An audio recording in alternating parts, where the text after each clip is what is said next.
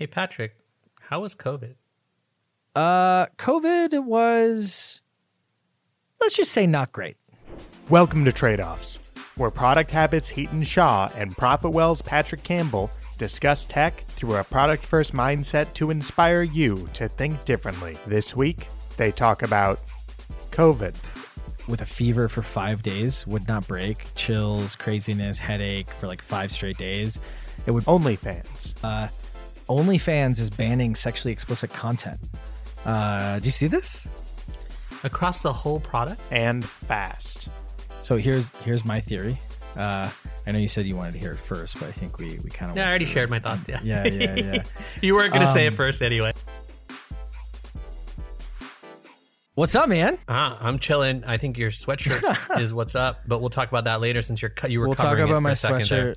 Yeah, it's a fast sweatshirt, Yeah. the OG fast sweatshirt. I have one The OG in my closet too. Original.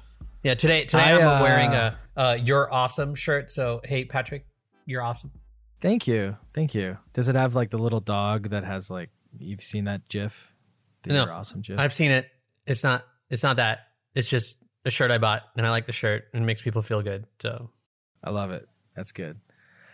But life is good, man. Back from the COVID brink. Um, I'm I'm super happy to hear that. I thought I thought I thought that you know like it could have been worse. It was- So I'm glad it wasn't worse. It was uh yeah, it could have been better, could have been worse. So basically, so remember I had it a year ago at this point. Um and then that was like you know, like 2 days that were kind of bad, but like nothing crazy. This time I uh basically ended up with a fever for 5 days, would not break, chills, craziness, headache for like 5 straight days. It would break like when I had Tylenol, but then it wouldn't like it would come back fairly quickly, meaning like I couldn't take more Tylenol until, you know, I had to wait through the pain or whatever. So it was pretty bad. Um, but a couple of cool learnings that I think are good for everybody. Uh, one, um, doctor told me that like I, I I'm not a bastion of fitness. Like I I am not a marathoner or anything like that.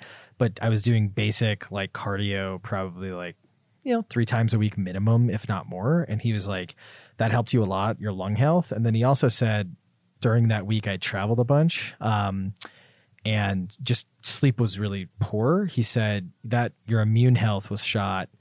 If you were sleeping regularly, you probably wouldn't even have noticed. You probably still would have gotten it, but you wouldn't even have noticed. So, just in terms of severity of like, you know, symptoms, um, you know, take care of yourselves. You know, you don't have to be a marathon runner, but like do some basic stuff and, you know, get your sleep, eat your greens, your vitamins, all that kind of stuff.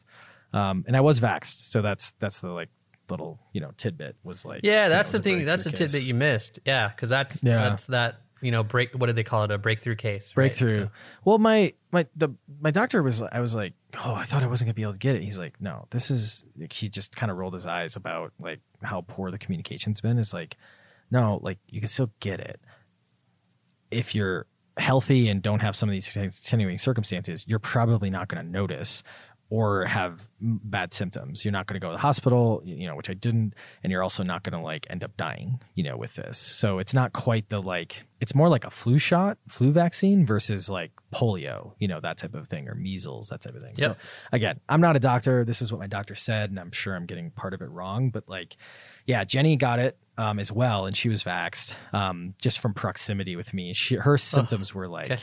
Nothing. Like her symptoms Okay. were Well, that's good. she Yeah. we wouldn't have known unless she just got tested because she was around me. Um, but I was what kind of symptoms? Pfizer.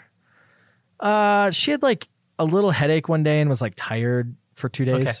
Okay. but like Got it. was No functional, was doing stuff, hanging Yeah. out. Um, she wouldn't have known unless we got tested. Um, and she was Moderna for double. I was Pfizer double. So yeah, it's interesting. Um, Yeah. but that was the thing. The doctor was like, you can still get it. You just you won't notice. Like she would not have noticed. She would have been like, I just have a headache. I need to drink more water. Like that's literally what would have happened if um Got if it. I wasn't wasn't sick.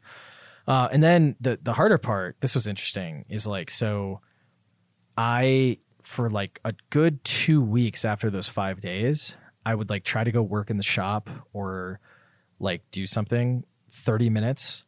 I, I would be like covered in sweat and would have to sit down like for Got a it. good 15 and it slowly got better and better over time but like it was that was the scariest part because you google long-term covid and then people go oh, this has been happening for a year. And I'm like, oh my gosh, I hope, like, I feel bad for you, but I definitely don't Yeah. want that. like, Yeah, I don't want that. Yeah, so, of course, nobody wants that. Yeah.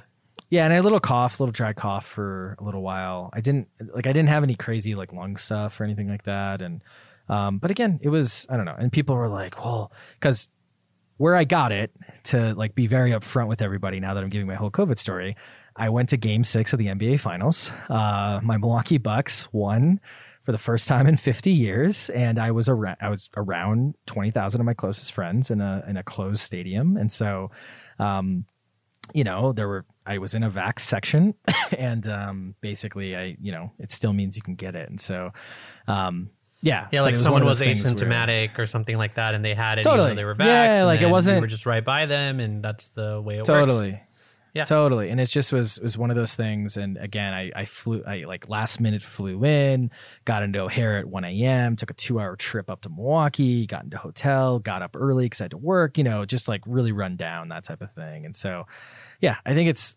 to me it, like people a lot of people And and, like, and well, one thing to gonna- note is is I, I don't want to say that's business as usual for you in terms of that schedule, but like you used to fly a lot and probably had Yeah. like that, and everything was fine, and like now That week- you know your immune system just drops a little bit, and like there you go. that week literally probably 10 straight weeks in the fall and winter like that Exactly. that that week would Yep. have been the same and so that's the interesting thing and and presumably because when i first started flying i got like a lot of colds again after covid uh, like after covid started in, in the Yep. world And then you were flying. Um, Yep. yeah and then you're fine so like you know immune I, I think the bigger lesson to me is like immune health right and you Yes. hear you hear people say like i don't need the vaccine i'm going to work on my immune system and it's like yeah, yeah to me probably should get both you know like unless you can't but like you probably should do both and so yeah i've lost some weight i'm going to work on losing some more weight just because i think that helps because most of the even most of the unvaxxed or vaccinated people they're still all like comorbidities larger that type of thing so I don't know. I, I a lot of people were like, "Oh my gosh, do you regret going to the game or do you regret going out?" I'm like, I, at least for me, and maybe this is irresponsible. I don't think it is, but I'm like, I I followed the rules, like in terms of like my body and stuff like that, and and this happened, and that sucks, and I wish it didn't, but I'm kind of. I, I, I, even if it wasn't like a once in a lifetime experience, I'm, I'm still like gonna kind of live, you know, if that makes sense, and you know, just make sure I'm, I'm You're smart. you're, the you're also a and kind of founder, and it's very rare for founders to truly have you, truly resonate with the word regret because like we would probably regret yeah, we something we did every day if we had that regret. Uh, you know what's hard though? This is actually this is interesting because it's actually I, I, like when people ask you like, "What's your biggest mistake? What's your biggest regret?" or even "What's your biggest win?" It's really hard because at the moment, and it's and I always am like, I I know there's a lot, there's a lot, and I always explain. The hard part is is like being a founder is like you figure it out, you rationalize it, you move on, and then in post hoc, you're like, well, I guess that wasn't that bad because we survived and we moved on, and like. I don't know. That's it, it is really and hard. even, even when you didn't, you're just like, it, it- it has to be a dot. It can't be a line. It can't be something that you make so serious. And even the wins are dots because like you you're you have to get on to the next thing. And uh, there's a there's there basically uh, a friend of mine told me this. I'm sure it's out there, but like Steve Jobs would always just after a successful thing just be like, hey, what's next? Right. Again, Yeah, my friend told me that, so I probably butchered the exact thing, but like it literally his two Yeah. words are what's next. And like that really resonated with me because it's like, well, if we're moving forward, we're focused on what's next. We're not focused on anything else. And it doesn't I matter get- how successful it was or how unsuccessful it was. What's next? What are we doing next? What's the next I play? What's the next thing? Right? Like, Yeah, I get so much. Pl- now it's playful. B- before it wasn't like crap about like that. Like, cool, we close the deal. Okay, who's the next one launching? Right? Like, it's like I don't even like. Oh, can't we like enjoy this for a second? And I'm always like, like I'm not a quick. I'm not a little win guy. I'm never even the big. But even the big wins, I'm like, all right, what's cool? And you know what's funny? This is gonna sound kind of definitely humble brag, probably too just straight up brag it's okay. when I I went to the college I went to because um I I did debate and I had gotten to like a national final but I didn't like win. I didn't place um high. And so I was like, "Oh, I want to go do this in college because I won a national championship." And I worked my butt off. We got a team championship my senior year and then I got my own individual title, which was great. And I thought this is all I've wanted for 8 years. I got it it's just like a celebration. And it wasn't that I wasn't happy, but literally, I remember when they gave me the trophy, I just sat there and I was like, oh, this kind of feels hollow because the journey, you know, not to be cliche, but the journey was like the thing that got me to like that was the that was the adventure, the adrenaline of getting to the journey. And I don't know, people who sell their companies for hundreds of millions of dollars or go public, I wonder if it's kind of like that. I wonder if they're like, holy shit, this is the thing, but fuck, I got to go prepare the, you know, quarterly whatever next week. And like they just don't even, they relish it, but they don't necessarily like, it's not like the pinnacle, if that makes sense. But there's probably some psychological phenomenon that defines this. I think I think there's a ton here, like on the founder psychology side, and just the way your Hmm. brain gets rewritten. Yeah. I don't think I was like It's this. about like growing the way you react to things. Yeah, I I don't re- remember being like this growing up or anything. I think this is just some Yeah. rewriting of the brain. Is my only opinion, and like has a lot to do with just experiences you end up hit, hitting and getting. You know, like uh, Do you like think it's was- just yeah. Sorry, go ahead. No, I was going to say, do you think it's just the the fact that you have to keep going and you feel like an obligation to keep going that then creates this phenomenon, but you were about to sound like you were going to give an anecdote, so hopefully that helps. No, no, no. It's good. Um, I don't think it's about have to keep going. I think it's like you just see a pattern. And what's the pattern? Keep going. I don't think it's about Okay. have to keep going. You just see a pattern. You're like, look, whatever it is today, it's not even we'll get through it. It's like, well, I'm just gonna keep going. Like and and the Mm. the less I worry about it from the standpoint of what I don't control, the better off I am. And so you don't actually control these things too much. You just control what you control, right? Like whatever happens is like happening. And and, and you can you can talk about whether it's happening to you or by you or with you and all that stuff that people talk about. But at the end of the day, these are just things that are happening observationally Mm. the problem is that when you use the word regret, you're like, wait, regret would mean I have an attachment to it. And if I have an attachment to it, that means that I'm not going to be able to move through the next thing that I'm going to get it run into that I imaginarily think I'm going to have regret over. Right. Yeah. And it's really, to me, it's that psychology of like, well, I'm not su- like, not I'm not supposed to be, but like, if I'm attached to something, it means that there's actually a problem with me and the way I'm thinking about that thing. Mm. And I think like the one of the That's best analogies there, not that I've had a ton of experience with this, uh, probably close to zero, but like is like when you break up with somebody, were you attached to them? How do you feel about it when you break up? And there's Yeah. all these layers and constructs of attachment oriented around that. So I feel like if you start getting this idea that like I did something and it didn't work and now I regret the thing I did, then you're not really learning from it and you're not really taking the best of it with you. And instead, you're taking the worst of it with you. So if someone asks you, do you regret anything? I'm like, yeah, I could come up with lots of things that many other people would call regrets, lots and lots Yeah. and lots. But if I call them a regret, that means I can't move forward from it, even years later. So that's why I think working through regret is really working through attachment because that regret is oriented around an attachment to something. It could have been the outcome of that thing that didn't have the outcome you wanted. So you're attached to some outcome oriented around that thing, for example, right? Which is another Yeah. thing you don't want to get attached to, especially because it is what it is. Do your best. Like literally, my only response to all this is no, I don't have regrets. I do my best. And if I didn't do my best, then like I didn't do my best, right? But I thought I did. Right? Like like that's really Yeah. what it boils down to these days, for me at least. You know the uh we got to do a whole episode on this. This this is the courage to be disliked. Pretty much, Like, yeah. a lot for the of most this- part, yeah, a lot of this There's a lot and, of um, lot of lot of lot of this in there. Yes. Yeah. So let's yeah, that was a good I think that was a good button hook. Let's come back to that and do a whole episode on that book. Sounds Um, great. Fantastic. I finished it. I thought it was great, and it, Amazing. It kind of tracks with a lot of conversations you and I have had for you know decade plus now, and so Yeah. yeah. and I didn't even read the book back then. So there's something about the Yeah, yeah, yeah. resonance Well, there, right? you know like how it is. Like a lot of stuff you discover. Yeah, you discover. Yeah. And you're like, hey, I resonate with that. That that's some good stuff. Yeah. Yeah, yeah, yeah. Um, okay.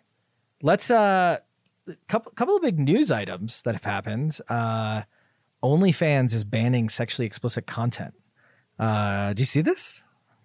Across the whole product? Across the entire product. Now here's the distinction. So to be super clear, they're banning porn, which is basically Sure. any, uh, Sure. I guess and that, that makes sense. That, that makes sense for their business. Yeah. Yep. Now, but they're going to allow nude photos and videos still. Just it has to follow the guidelines, which I imagine aren't like actual. You know, again, how the Supreme Court says we know what porn is when we see it. Um, basically, like full porn. No. Uh, and, and what was funny, the first thing I thought was one, it's great move. It's mainstreaming the platform. Like they built it on the back of like sex and things like that, but I think it's mainstreaming a bit because remember the whole thing about nipples on Instagram? Yes.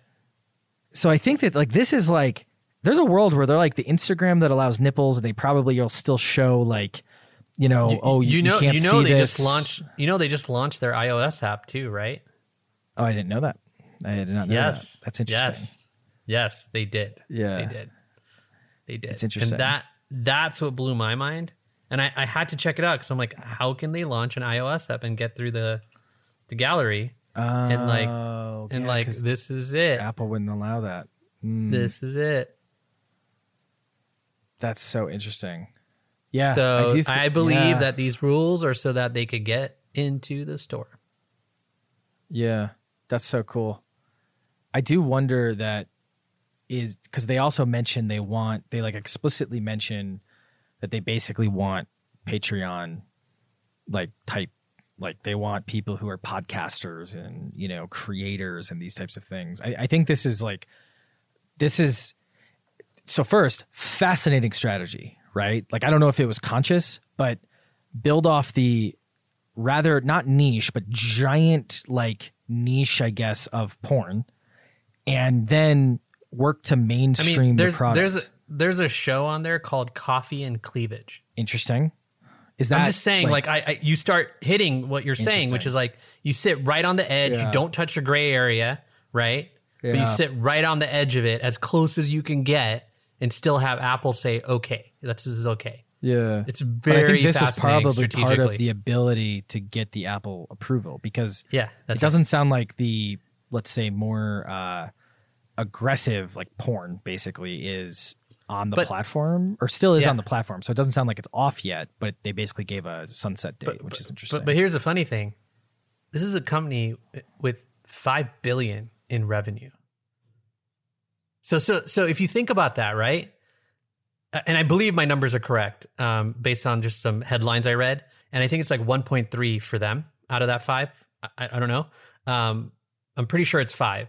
And so if it's five billion in revenue, you got to you, you got to imagine that they're basically tapped out of that niche market, if you want to call it a niche. That's a lot of revenue in that market. Like a like like like like they basically democratized that business and commoditized it and then turned it into something that they could monetize because there was this gap on all the social platforms, especially goes as video to- blew up. Well, and we talked about this before. I don't think it was just the porn. I mean, obviously that's that's an interesting world, but it's also it's the it's the the stacking of the value to where you already are, right? Cuz really they the thing that they did was Twitter. Like that's the thing that like made it so that they had this opening to grow significantly. And that's where I think, you know, Twitter, I don't know if you saw Revue finally came out with, um, at least they're rolling it out where you can subscribe to a newsletter just via someone's Twitter profile. So all of a sudden you're in this world where you don't have to like push someone off platform in order to make money. You're starting to get into this world where you're basically really close to the Twitter experience making money. And I, great for Twitter. They're a huge winner, I think, in both the OnlyFan news and obviously the Revue news because they own Revue.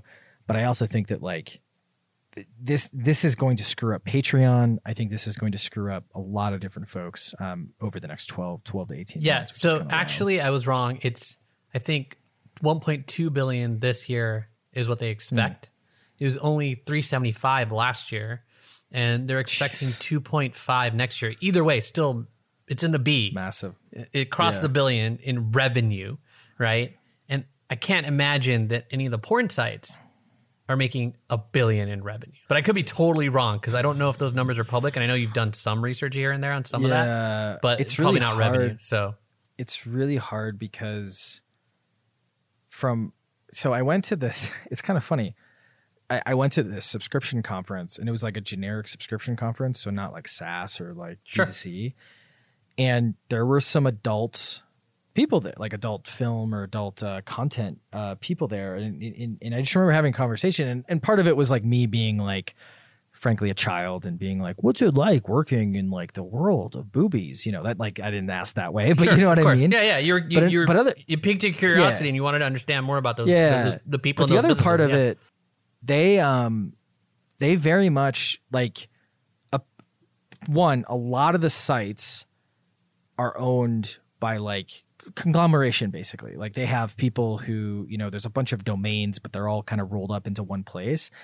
And i don't i don't know if there's a billy in there but there's there's there's got to be hundreds of millions like for, for some of these companies. Um not only because it's not only because they've taken advantage in a lot of ways of the subscription model which you know has all the advantages of you know a non porn site obviously as well. Um, but they also t- took advantage of like the advertising. And most of the advertising is is literally just like taxing each other because it's not like there's a lot of people advertising anything but other porn sites or other things um, like that are sex related basically. And so um, there's that's where they make a ton of money. So i don't know. I, I mean they're th- this is the beauty of onlyfans is like i'm sure someone is going to double down and make the onlyfans that will allow porn. That'll probably happen. It won't be as big i think as onlyfans because there was some report like where they talked about how some a lot of the top fem- uh, female uh, or top women on OnlyFans they don't do porn. They do what's going to still be allowed. They do just like you know topless or like things like that. So it's nudity, but it's not you know the explicit stuff that's getting kicked off. And I think that you're going to see start to bridge between coffee and cleavage, and then all of a sudden there's going to be like some random like podcast, a sports podcast, right? Like just some random stuff that all of a sudden comes over, and then OnlyFans will have an app that a lot of people will go to for their fans, you know, the Patreons that they might go to right now, and then all of a sudden there'll be some gating when there's nudity probably at some point. Which I again, I think it's a brilliant move if it was conscious, you know, if they if they started here and knew they were going to go this way. So smart though. Like, mm. I mean, the I, the reason I say that is like I'm just always fascinated by these massive business transitions and like the things we're discussing about like why would they do it and all that. But like it just makes sense. Open up the market. Why Yeah. not? What- And, here's an and do what they got to do to do that. based on what you just said, uh, massive transitions. What Clubhouse? Haven't haven't uh, you know haven't heard much. There's still a little bit happening there. Like, is there a transition? Do they just keep going? Are they in the valley and you think it's going to come out? Like, what? Like any hot takes there? ultimately this is just a pattern in consumer products and so you capture the attention and then the question is can you keep it and sometimes there's a dip before you can actually grow again and facebook had a number of these in their lifetime with much less um, much less of an audience judging them right? Because they were just different time plus they kind of hit away by by focusing on colleges to start right? So so it was kind of like a hidden usage hidden product to like the people who are the audience that comment like tech people basically. Um and now of course they're going to get the commentary. Of course they're going to get the opinions of what people think about the numbers that are publicly available and things like that um I have no hot take except like I have a deep, deep appreciation for founders that figure it out and then have to go make it work. And so they did figure it out and now they have to make it work. And it's that simple. And make it work means scale it, continue to grow the user base, increase retention, improve the product, and finally turn it into a business. And again, a lot of people had these kind of judgments about Twitter and their metrics, right? And a lot of people had judgments about um, anything that came around, like even TikTok in the early days and things like that. Some people still say, yeah, TikTok would be nothing without the billion dollars they spent in ads. I'm like, yeah, it might be true, but like, what are you what are you saying? But they Like, did what are you and then it's actually saying? Are you Yeah. saying are you saying that it's not a good business? Are you saying that um, you know the the business is going to die? Like I'm talking about TikTok, right? Who knows? So at the end of the day, there's only one one thing that matters, which is execution, and that execution takes time, and sometimes it takes lots of time. So Yeah. all these things that are consumer products, even ones that are, look successful, it's always a TBD. Like Yeah. another one, another one that people always like were very uh, critical of was Snapchat. Look at them now, They're doing wild numbers. right? And and look at Instagram versus Snapchat, mm. and also the fact that f- from a founder standpoint, the Instagram founders are probably kind of like I don't want to say regret because I don't know them, but like they didn't stay independent. They went into Facebook. Snapchat just stayed independent, and look at the the difference, right? You could argue Instagram couldn't have done it independently or whatever, but guess what? Snapchat did it independently. No matter how you look at that, like we just don't know. So I feel like there's a lot of judgment in the world, and ultimately, founders, companies, teams, especially on consumer, even on enterprise and B2B, you just need time. So, like, why are we so harsh at judging these things? Like, in the earliest days, and earliest days means first five years, not even like anything else, right? We like, oh, because they're not growing fast enough, or oh, it looks like they're not retaining, or they didn't get as many downloads as they were before. I don't know. I don't know. Like, like I don't know. If it works, it'll work. If it's not, if it didn't work, it was great, massive, awesome attempt. Uh, you know, uh, I mean, I don't know. Don't know. Yeah. That's my answer. I don't know. Right. And what I see is a team that deeply cares about their user base and a team that knows how to iterate consumer products. I see that. Now, is that enough? I don't know. Because ultimately, there has to be a market for what you're building and there has to be fit, and you have to know who there's fit with. And more importantly, for a consumer product, you have to find fit with billions of potential users. That's, I wouldn't even say that's extremely hard. I would say that's near impossible. I do think it's one of those fascinating things where, like, when I look at Snapchat in particular, right? Like, there was this, if you, if you look at like coverage, right? There was this massive, like you were saying, like pylon, right? I think that's just like, we all like to, you know, the, I, I, read a book recently called Hate Inc., which is all about like how media covers things. And it's it's the clickbaiting of of news and clickbaiting of like stories because you know we all need to follow and they're they're taking advantage of visceral emotions um, not always you know really represented in an aggressive way. But and with snapchat it's like it doesn't matter. Like all that stuff doesn't matter. Like is the usage going up are the are the like you know retention or engagement statistics going in the right direction and that's all that matters, right? Because the, the street or the story will catch up where people will go, oh crap, look at all the money they're bringing in. Oh crap, look at all the engagement they have between 18 and 35, you know, all that kind of stuff. And yeah, it just made me think too, because I, I saw recently that I think Facebook has three and a half billion users across their products with like 1.9 billion, like daily active users. And I was like, I remember when it was like they got to their first billion, right? And or, or even like 500 million, and it was like a huge deal. And it's it's like you kind of wake up and all of the bets that you have taken and all the things that you figured out eventually have enough momentum um, to get out of the inertia and then the story catches up so i don't know i, I feel for the clubhouse folks i've stopped using it personally because it's just I, I just i really enjoyed it but then my friends left right and all the people i was like hanging out with and so now i'm not there but you know i, I think as a product person you always got to pull for other product people Yeah, and as a founder, like unless they're competing with you and harassing your business, like you should Sure. definitely root for them. Right? I've had Yeah. a few of those that do that to me and you know, I've gotten over it and uh, I don't think I don't think we're not friendly at this point, but we were definitely not friendly back in the day. Yeah. Um, and like there's that, but like at the end of the day, if you're not rooting for for people trying to create new things, I don't know what you're doing. Like like Yeah. like go go go go create something or go go focus on your own like stuff, whatever it may be, because like it's just not Yeah. uh, it's not okay. It's I, I- I hope one day people realize that that the criticism is not worth anyone's time. Like, go focus on your own business. I don't know if they're your own realize it. opportunities, right? I- yeah, I get it. I, I just- get it. It's just really easy to Yeah.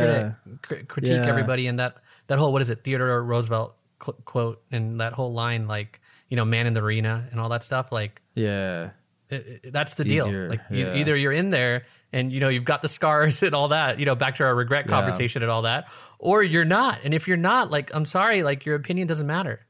And even if you, you are, think- even our yeah. opinions don't matter to Clubhouse. What matters is like what their customers think, what their users think, and what they're doing about it. More importantly, and Yeah. that's why I say it's just all about execution and figuring out the opportunities. And nothing, nothing, nothing gets big without massive amounts of execution, even if it looks like it was working early on, mm-hmm. regardless of what category it's in. And consumer is extremely hard when it's a social consumer product that your goal is hundreds of millions and billions of users. There's no Yeah. like, like you're talking about building the next Facebook. Like that's the level, or building the next Twitter. Like you're, you're talking about that level of um, execution, and that that'll never be easy.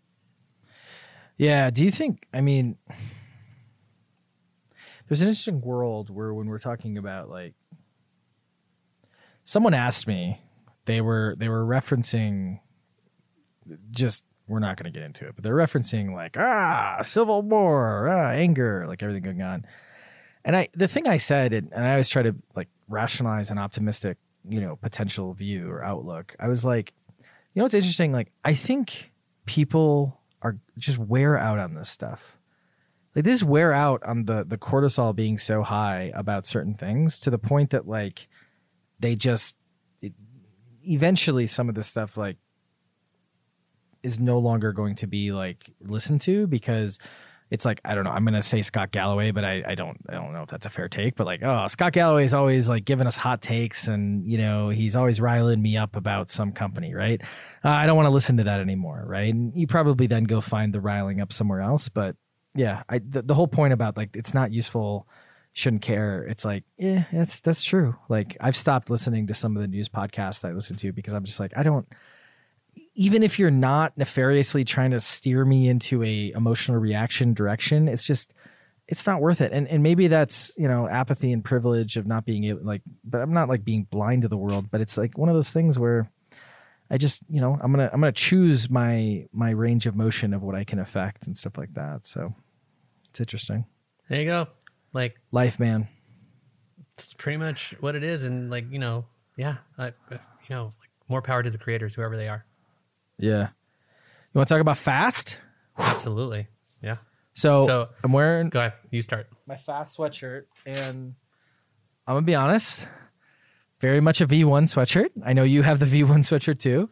I have the washed V1 it once, too. and uh, it uh, it didn't uh, it didn't hold up to the one wash, but yeah, that, it was that, very that, much the V1. Yeah, yeah, yeah, yeah. That, that that fade is definitely not the the camera. Yeah. So yeah. No, no, no, totally. I I will say though, like what so here's what I wanted to talk about with fast. And a lot of people like I think very similar to the conversation we just had, fast because of some of the noise and, and, and honestly some of the innovative things they're trying. I'm not I don't know if they're succeeding or not, but the innovative things they're trying, not even from a product perspective, just from a marketing perspective. You know, it's easy it's easy to hate, like, oh, you know, either out of jealousy or whatever. But what's interesting, last night I they were in my feed a couple of times. Operative phrase there a couple of times, which is interesting. Um, but it was one of those things where they're sponsoring, they sponsored a NASCAR truck series car, truck. So it's not like the NASCAR, like the, the big show, like the majors. It's like a sub NASCAR thing. And then they sponsored a, um, a kiteboarder, basically, um, out of Brazil, who I guess he's a pro. I don't know if he's at the highest level or whatever, but again, it's not not a not not like a football ad or, or something like that, right? And then I believe they've they've sponsored someone else that was a little more, let's say, niche sport, you know, not really like a huge audience. And I was sitting there and, and I knew we were recording today, and I was like, what's the play here? Like, what's the? Like, what is it? Because are they it's kind of like the Red Bull style of uh, of marketing, but like Red Bull has a boring, not boring, but it has a energy drink, so they kind of need to do the like I need to associate them with something cool, and that's why I drink it. And then I was like, but yeah, but it, it, this is a kind of a mass consumer play, and they're going to e-commerce companies, so is it just straight up awareness? It seems like this is like after a year of building out the foundation and budget of marketing, then I start doing these things but I don't know. Like, what's what's the take here? And, and I have I have a theory on like the one thing that I thought of that I was like, oh, this might be the rational way. But I want to know what you thought. I want to hear your thought first. But before okay. I hear your th- before your I hear your thought, I want to kind of describe something I've noticed. Um, and I think in a way, like even the clubhouse convo is very connected to this. Um, companies that are that create their own hype so this is squarely no one can deny, even people at Fast, that they're creating their own hype. And if they deny that, then I've got words for them because Fast is creating their own hype. That's my statement. Companies that create their own hype, when they don't deliver, people get super opinionated. So, for example, I have their sweatshirt. They kept saying it's a high quality sweatshirt. That was the thing they said I'm not kidding. They said that. That's hype. Now, you get the sweatshirt and you wash it once and the little logo on it fades. How is that a high quality sweatshirt? It's Yeah. not. Objectively speaking, it's not. Again, I'm not angry about this, even though I sound like it right now. I'm just saying the seriousness of this is a problem for them, which is Fast is a company that hypes themselves and has created hype for themselves. And they've been very successful at doing that. They've created it to the point where, like, when we buy something from them, we expect something because they told us to expect that. And when they fail on that, we're going to get very opinionated and it's going to be honest and truthful and real. And as long as the company is self aware enough to understand that and make improvements, if that is an area that they should make improvements in, they can win still. But if they don't understand that, they failed people on that or whatever it is that they're failing people on and they don't fix it and they continue to do hype, this is just not going to end well. So it's really about substance. When does the hype turn into substance? And how do you know whether that hype has substance or not? Well, this is brand stuff. This is a brand impression. How do you feel about the brand now? Not as good as you did when you hit the order button and did the fast checkout, right? Mm-hmm. That's the fundamental problem Do they have. you do you think though, like, let's let's imagine and and in their defense, you and I both said this before we recorded. They have upped their swag.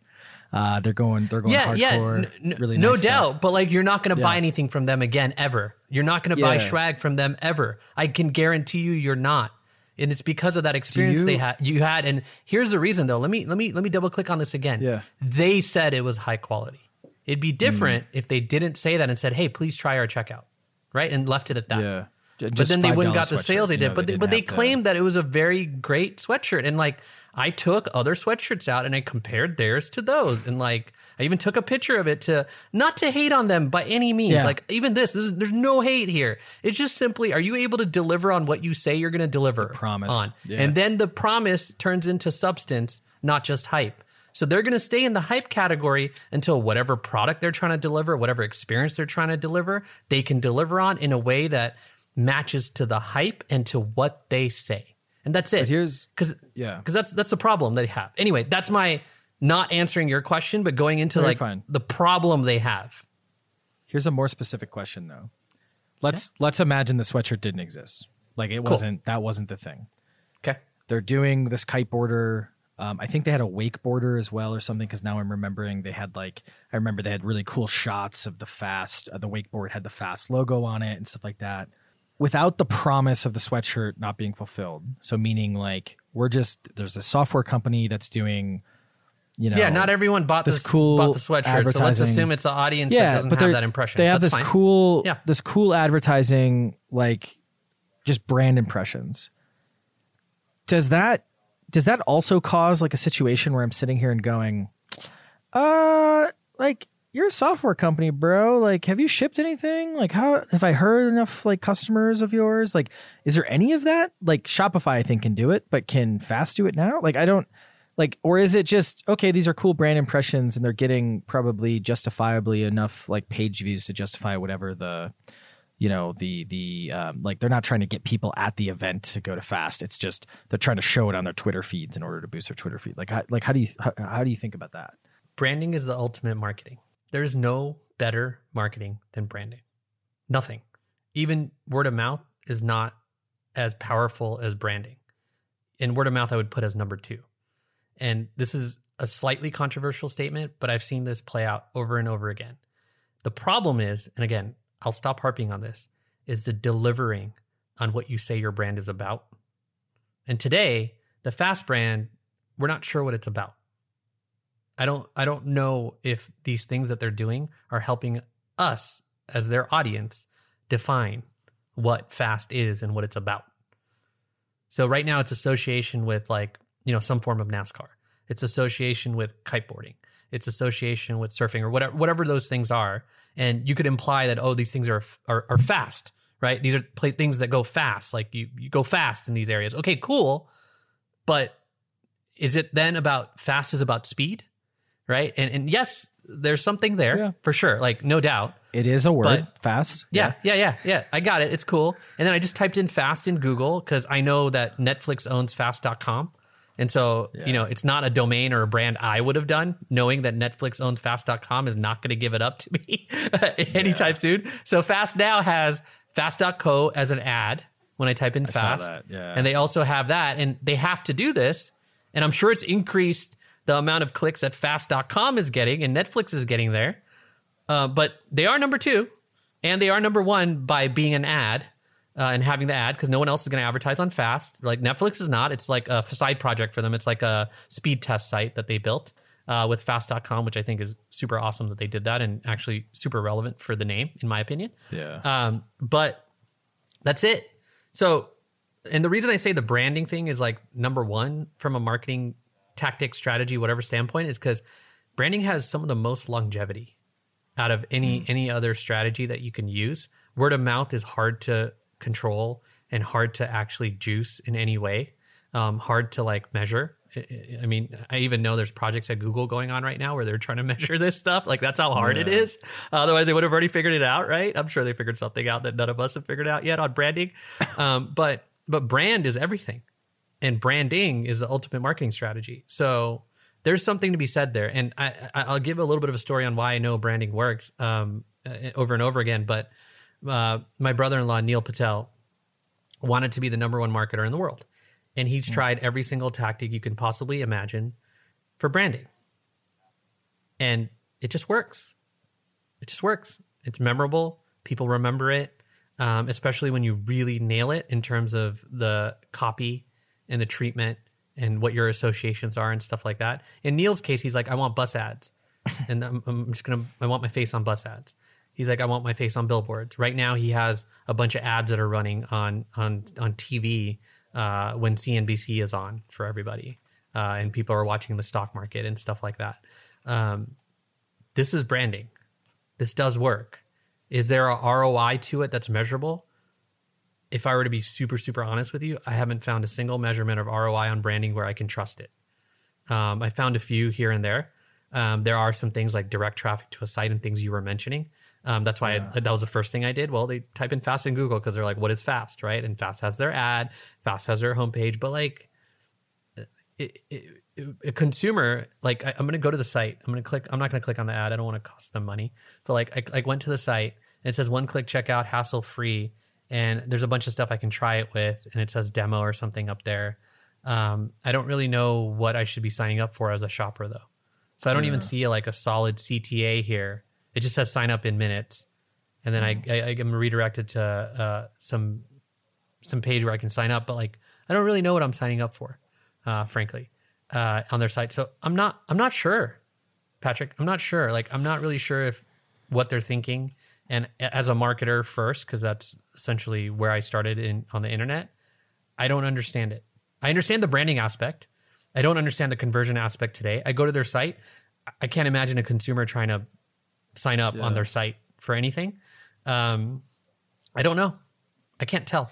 Do you think the the so Neil Neil is doing this is more this is a question. Neil is doing um branding Ads for branding. because yes.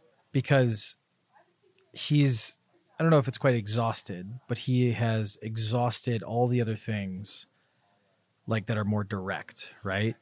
And I know it's a little bit more parallel than it is like that's the top of the stack, but this is why a lot of people do billboards, right? So like it's like, hey, we've exhausted this, this, and this. Now this starts to feel reasonable, or it No, feels like that's not why he's doing it. no.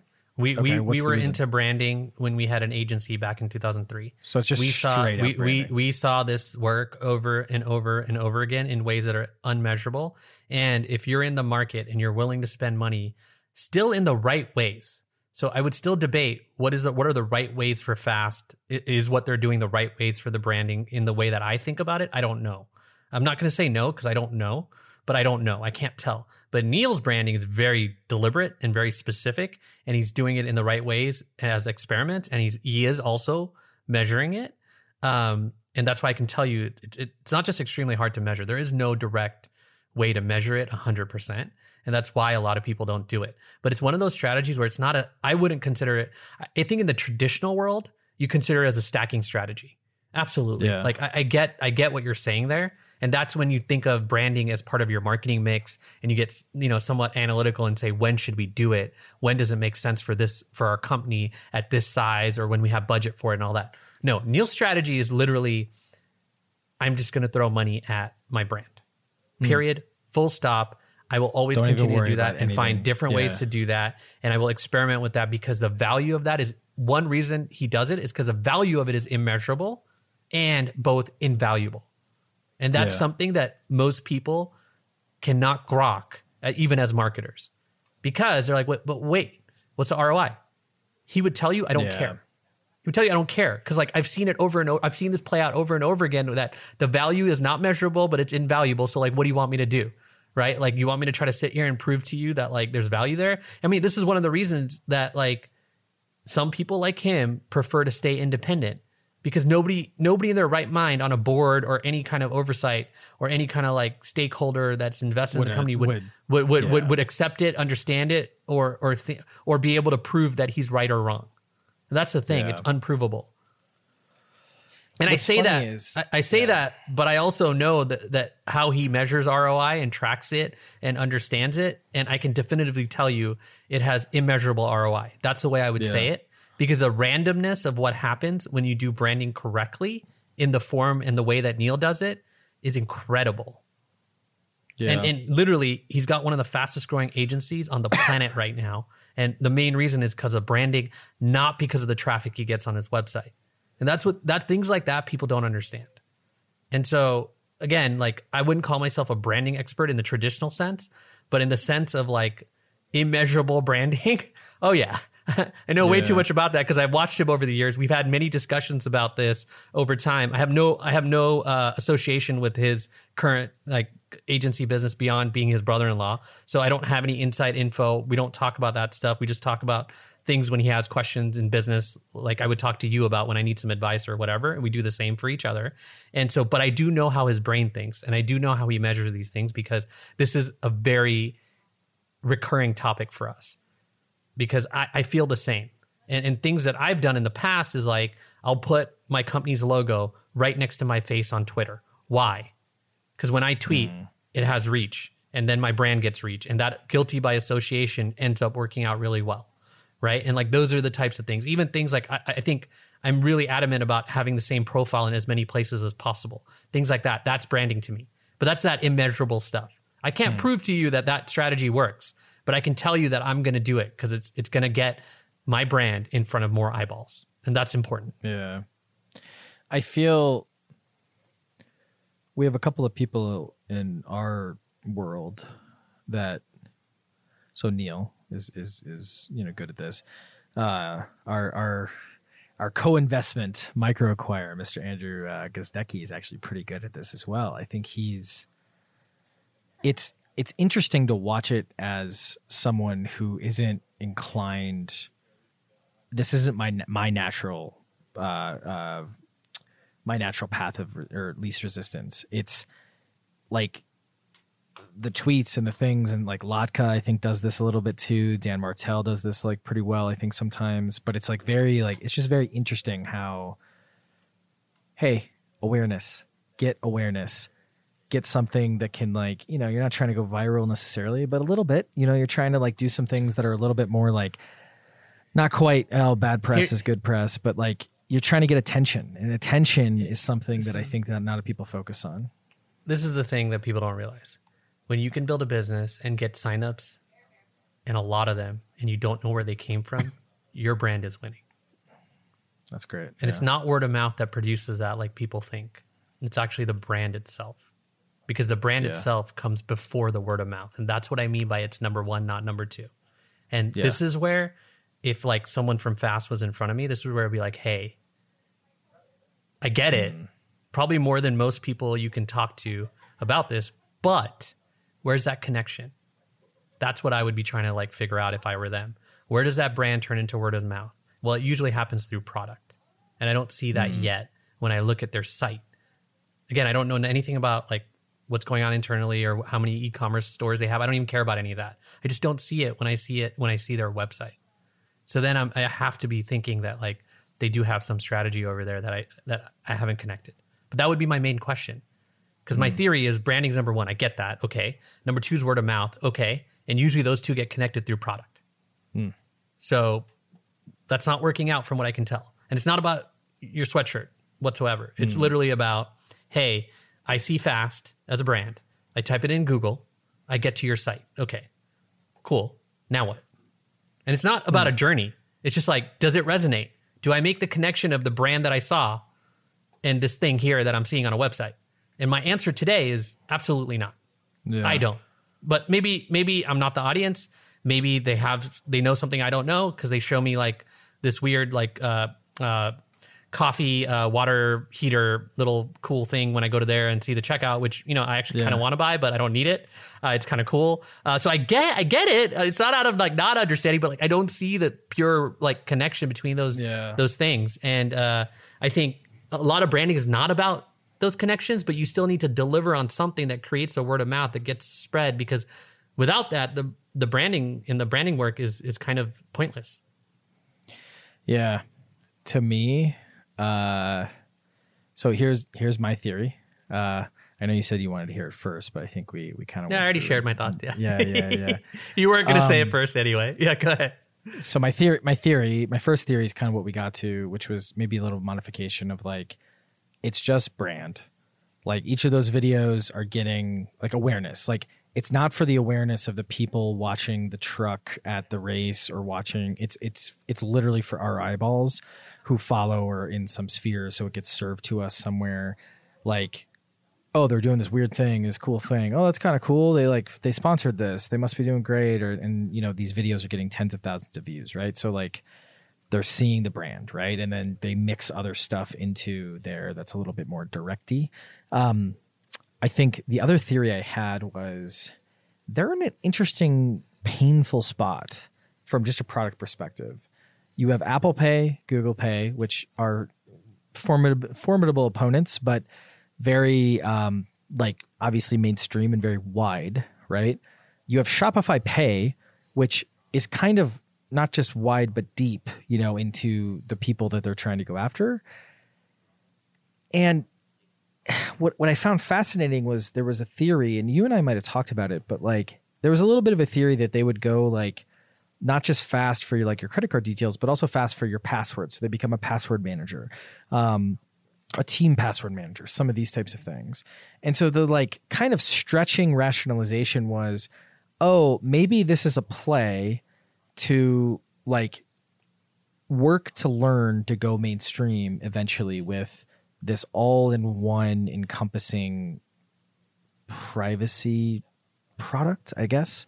Um, I don't know what the phrase phrase there would be, but like I don't know. That was I think what you talked So- about is a little more viable, but like it was just kind of one of those things where I was like, this just doesn't this doesn't make sense for the audiences there, so therefore it must just be social. And then if they're trying to justify the audiences there, this is the only reason would be something like this, and they can't quite afford to do the Super Bowl ad or the the full NASCAR ad or something like that. You you you missed their direct competitor though, and their direct competitor is actually a company called Bolt. It's Bolt. Oh, that's right. And, Yeah, and the reason I right. say that, the reason I say that is like their true direct competitor from a startup to startup standpoint, which obviously is never a real competitor for a startup, as people say, but it really Yep. is because you're competing head to head for deals with them. Well, I go to their site; it's very clear they're one click checkout. It's it's very clear that when I scroll, it's Hmm. like, oh, I get to the bottom, like, oh, they have Forever Twenty One as a customer. They have Lucky Brand. They have like a bunch of these that even some of these I don't recognize, but like I'm sure other people do. Like that's like the Brooks not Brothers. what I see when I go to fast, right? So so like Yeah. my, my point is like where's that substance, right? Like and, and, and where's the evidence of the substance? And if the subs if the play is different than Bolt, hey, I get it. But today these two companies are seen as the same thing because they're both one click checkout. Right? And so I think in some ways, Fast might have opened up the market. And Bolt was around earlier than Fast from my recollection of the timelines here. And then Bolt has just taken that concept and the and the way to think about it and kind of ran with it, right? From what I can tell, and I and I do think Bolt was first though. They weren't necessarily first on one click checkout. They were first on creating uh, kind of e-commerce tooling around checkout. That first Yeah. meaning compared to fast, if I if I recall correctly, and if that's true, then they're just literally shaping the narrative. And and and and from an optics standpoint, I would compare the two from the su- from a substance like viewpoint. And and Fair. I would say that Bolt is really their competitor today because they seem to be taking off uh, in in this same thing that it looked like Bolt wanted to take off in. That, Yeah. that that would be just my high level when I look at and compare these things because really Shopify and those other orgs are not really competitors to these two companies unless unless I'm mistaken and I don't know what fast strategy is like meaning but if it's if it's one click checkout empowering that for e-commerce sites well it looks like Bolt has a number of pretty solid brands and case studies around it Yeah, I don't know. That is the one thing with Fast. I was always like, like the Big Green Egg. It's not a bad brand, right? I've heard of them, right? Um, but a lot of the other ones, it's been like, I don't know who this is, right? And I don't know. Like, I think a lot of people are on because they're they're locked out of Shopify basically. So they like most enterprise folks have gone to Shopify. So it's just one of those things that gets a little bit harder. But is that is that correct factually like that most have gone Shopify um, Like, I, I- don't know. I'm, I'm asking out of Yeah. not knowing. So most so to be clear, the enterprise of the other other enterprise are still going to like Demandware, Salesforce, or did Adobe? No, no, Adobe bought Magento. Um, uh, Demandware, Salesforce. Magento has a really, really good kind of bottoms up mid market enterprise motion because it's fully customizable, source, open source, that kind of thing. But Shopify Plus and sh- their, I think they have one step above that. Their enterprise side has just gotten better and better and better and better, right? So I think that like you still might have like a Kohl's department store. I don't know what Kohl's is on, but you still might have a Kohl's department store on something like a Magento or on a Demandware. But the the next wave, they're already on Shopify, and now Shopify has had enough to support them, so they don't have to leave. Um, now it's still a lot of customization. I'm sure they're missing some stuff still, but that's they're they're winning the market. You know, BigCommerce kind of went up into the market a bit. So they were kind of picking off Magento. So they're they're definitely there, but like the enterprise of the enterprise, normally the only path was demandware or kind of custom build. Um, and I think Shopify finally is an option. So probably not like, oh, all of them are there. That's a little bit too loose of a statement, but like that's where the momentum is, is, is what I would say. Yeah, but this I is see. the thing also of like like e-commerce man there's so many stores i'm sure there's like massive stores that are just like yeah we use this like random thing you know out of this comp out of this country or whatever and so it's just so fragmented um that there's obviously some differences all right i think that's about it we've covered a Cool. lot there's one other thing but we can cover it next week um cool. let's do a recap. So what we talked about, we talked about COVID, Yep. um, protect your immune system, get your butt vaxxed, um, Yep. if if that fits within your world. Um, Two, um, we talked about uh, OnlyFans and Yep. mixed in not only like developing into um, you know a mainstream product, but also kind of went back and forth on the founder stuff, a little bit of a clubhouse detour, um, which Yep. is good. And then we talked about fast, um, fulfilling a brand promise even with a brand campaign and also doing just straight up brand that is just for awareness and has no direct connection except maybe an association and how that can Yep. work. Um, and then we ended a little bit with a little strategy around you know what's going on competitively with with things like brand and um, you know fighting that awareness. Did I miss anything? Nope. All Not at man. all. Appreciate you. Have a good rest of the week. my homie. Likewise. See you next time. This is Thanks for listening. If you enjoyed this episode, we'd really appreciate it if you left a five star review of this podcast, or the equivalent rating wherever you listen or watch. Also, make sure to subscribe to and tell your friends about Tradeoffs, a podcast from ProfitWell Recur, the largest, fastest growing media network dedicated to the world of subscriptions.